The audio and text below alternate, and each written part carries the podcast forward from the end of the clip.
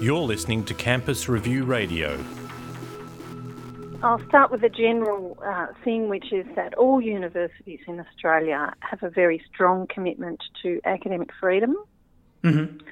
And that is actually entrenched in a number of their policies and governing statements.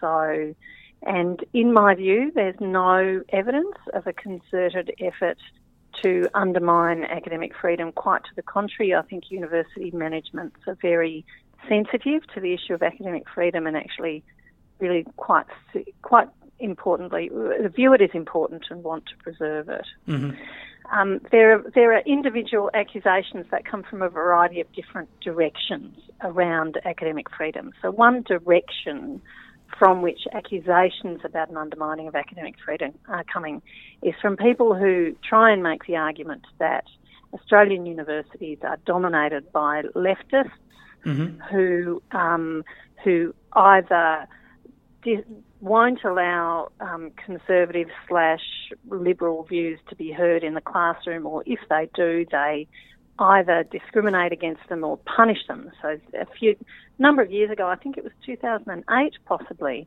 in Australia, um, some people who were running this line of argument went so far as to set up a website that purported or, or to which students could report course curricula and lecturers who they believed um, displayed this kind of bias.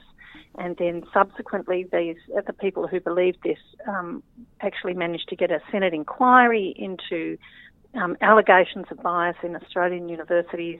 And the report that issued from that inquiry, of course, was itself highly contentious and very, very ideologically divided. So what you have was a, had was a group of conservative politicians who agreed with this left-wing bias view, and you had other politicians from the Labor Party and from the Greens and so on who completely disagreed with it. So the answer to the question of whether there's left-wing bias that's allegedly discriminating against conservative students and conservative academics depends entirely really on your viewpoint. So my viewpoint is that the answer to that is no, no such bias exists.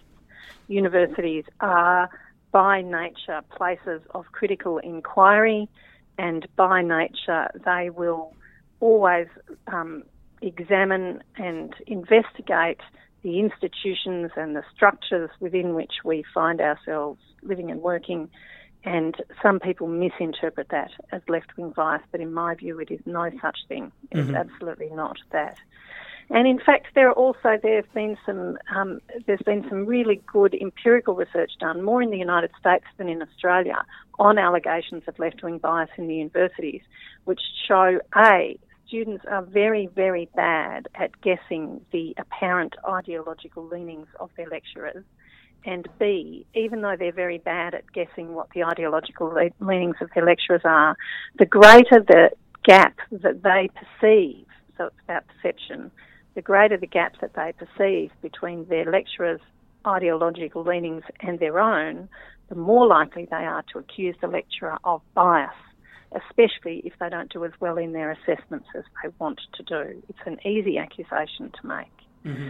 And so the evidence shows that accusations of bias are flawed, deeply, that come from students who allege they've been discriminated against are deeply flawed.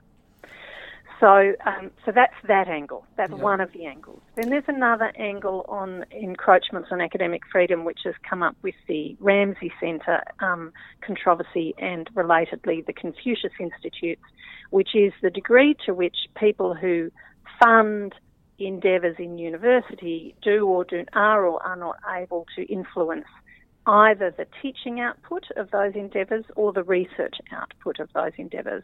And again, universities are very, very strongly protective of academic freedom. So in my view, there are no public universities in Australia do not accept money um, to that, that will, so to speak, predetermine the outcome of research.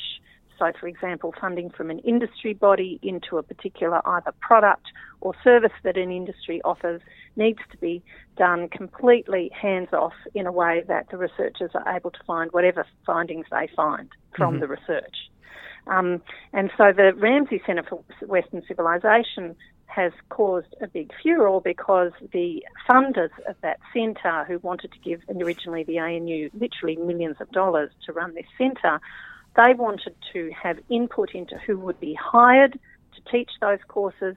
They wanted to be have input into the direction that the courses would take and the content of the course and the arguments put forward in that course. And that is a clear violation of the intellectual independence of universities, mm-hmm. a clear violation. And that's why the A N U, um, in the end, did not proceed with um, putting forward the Ramsay Centre. Mm-hmm. Some people have drawn very superficial analogies between the Ramsay Centre proposal and the existence of Confucius Institutes at various universities around Australia. But to my knowledge, and this is only to my knowledge, to my knowledge, these Confucius Institutes do not have um, the say on the intellectual direction of content that is taught to students.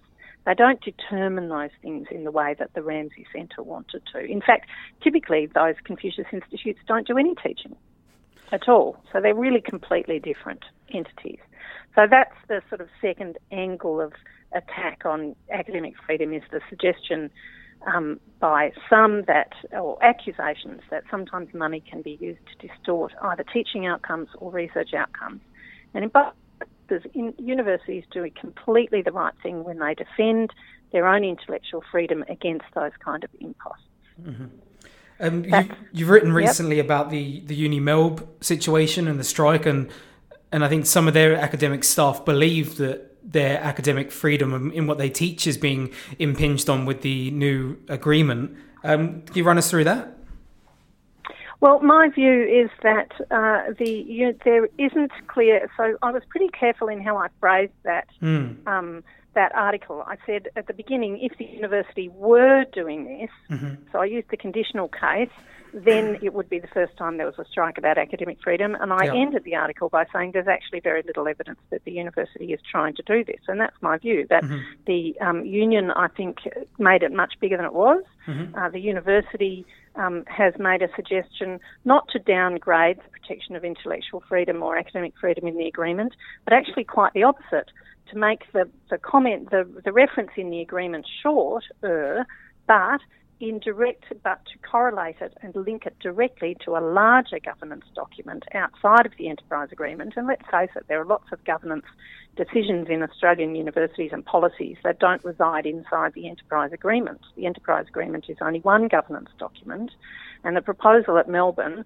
was to have a very brief clause in the enterprise agreement on academic freedom that said, we support academic freedom as outlined in this other document. Mm-hmm. And then this other document has a very complex comprehensive statement of what academic freedom is. So actually, in my view, what Melbourne was trying to do was trying to strengthen the protections for academic freedom by, instead of having two sentences in the enterprise agreement, linking the enterprise agreement to another governance document where they had a complete and very thorough assessment of the meaning of academic freedom. Mm-hmm. So what do you say to people who see that outright trampling on free speech is not always the case, but maybe a chilling effect occurs? So, it, you know, it's not blatant, but some academics mm. feel that their their thought or their speech, you know, is, there is a chilling mm. effect going on. What do you think of that phenomenon?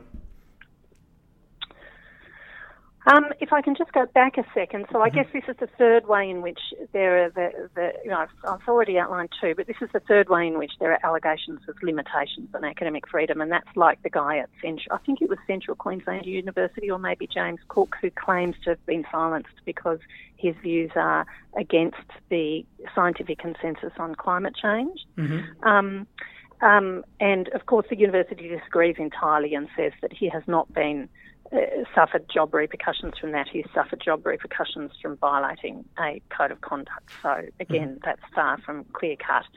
So, is there a chilling effect? Um, firstly, uh, allegations of chilling effects are very easy to make and very hard to substantiate. I realise that methodologically studying a chilling effect is a very difficult thing to do. Mm-hmm. But, um, for example, I can give you examples of Um, free speech literature that has evidenced a chilling effect. For example, again from the United States, there have been surveys done, particularly in, in Muslim communities, about their use of the internet in the wake of the Snowden revelations about the kind of surveillance techniques that are being used in the United States, and there was demonstrated evidence of a chilling effect to the extent that survey respondents said that they were much more careful about what sites they went to, and that they had stopped putting certain items into search engines because they were scared that they might get caught up in the surveillance net. So there you have got demonstrated evidence of a chilling effect. In Australia, we have very little evidence of a chilling effect on anything, and in fact it's pretty hilarious that people like Tony Abbott, Kevin Donnelly and John Howard, who have some of the loudest voices in and, and sorry and the radio guy, John, um, um, Alan Jones, mm. um, who were at that book launch the other day, claim to have been silenced when they have incredibly powerful and strong voices, and they're continuously heard on anything, that any political issue at all, and they have they have their power, their voices are amplified far beyond that of the ordinary person in the street. So it's pretty brave for them to claim a chilling effect, given the the amplification they have available to their own personal voices. So, is there a chilling effect in Australia? There's there's no evidence of one. Mm-hmm. So I did some research on uh, anti-vilification laws in Australia with a guy called Professor Luke McNamara, who's at the University of New South Wales, and he and I did a large study into the long-term effects of thirty years of anti-vilification laws in Australia. The first one was introduced in nineteen eighty-nine. And one of the questions we asked in that study was, is there any evidence of a chilling effect? Because opponents of things like Section eighteen C, for example, always say this has a chilling effect, this has a chilling effect. We found no evidence whatsoever of a chilling effect. Quite to the contrary, there's no evidence at all that people feel unable to speak on certain topics. So the premise of that book um, that you told me about, the Kevin Donnelly, Tony Abbott, Alan Jones um, book launch the other day, the premise there that people aren't allowed to say things anymore is just not true. Mm-hmm. So should academics be free to opine or discuss any topic or any issue with, with no limits? Yes, because it's up to the academic to decide. So there have one of the arguments that's been put forward in the past is academics should only speak on their areas of expertise. But it's very hard to define what an academic's area of expertise is, and we spend our entire lives doing researching the evidence and looking at the evidence base. So in my view, it's actually not up to the institution, being the university, and certainly not up to the government, certainly not up to our employers to decide what we have expertise to speak on. It's up to us to decide what we have expertise to speak on. And mm-hmm. so really it's up to the academic to make that decision. Now, I personally wouldn't talk about something I knew nothing about. Agri- mm-hmm. You could ring me about agricultural policy and I'd say, I'm sorry, but I'm really not qualified to speak on that. Yeah. And I would refer you elsewhere.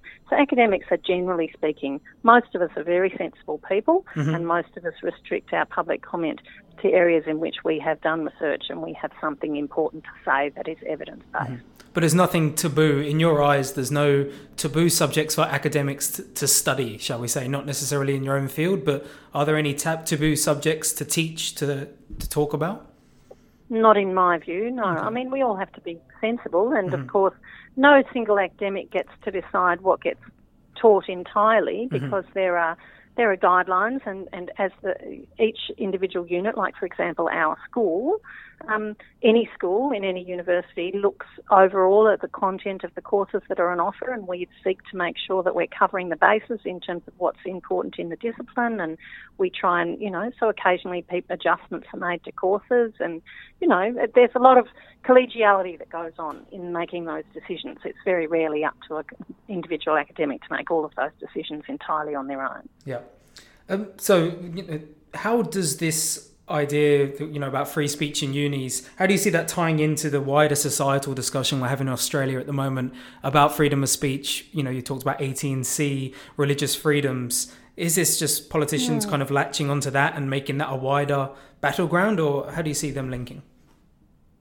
Well, it's very interesting. So twenty years ago when I started my career and I said that my field was free speech. And I had a few people look at me quizzically and say, that's interesting, free speech isn't really a political science topic. Nobody ever worries about it. And twenty years later, um, the reverse is the case.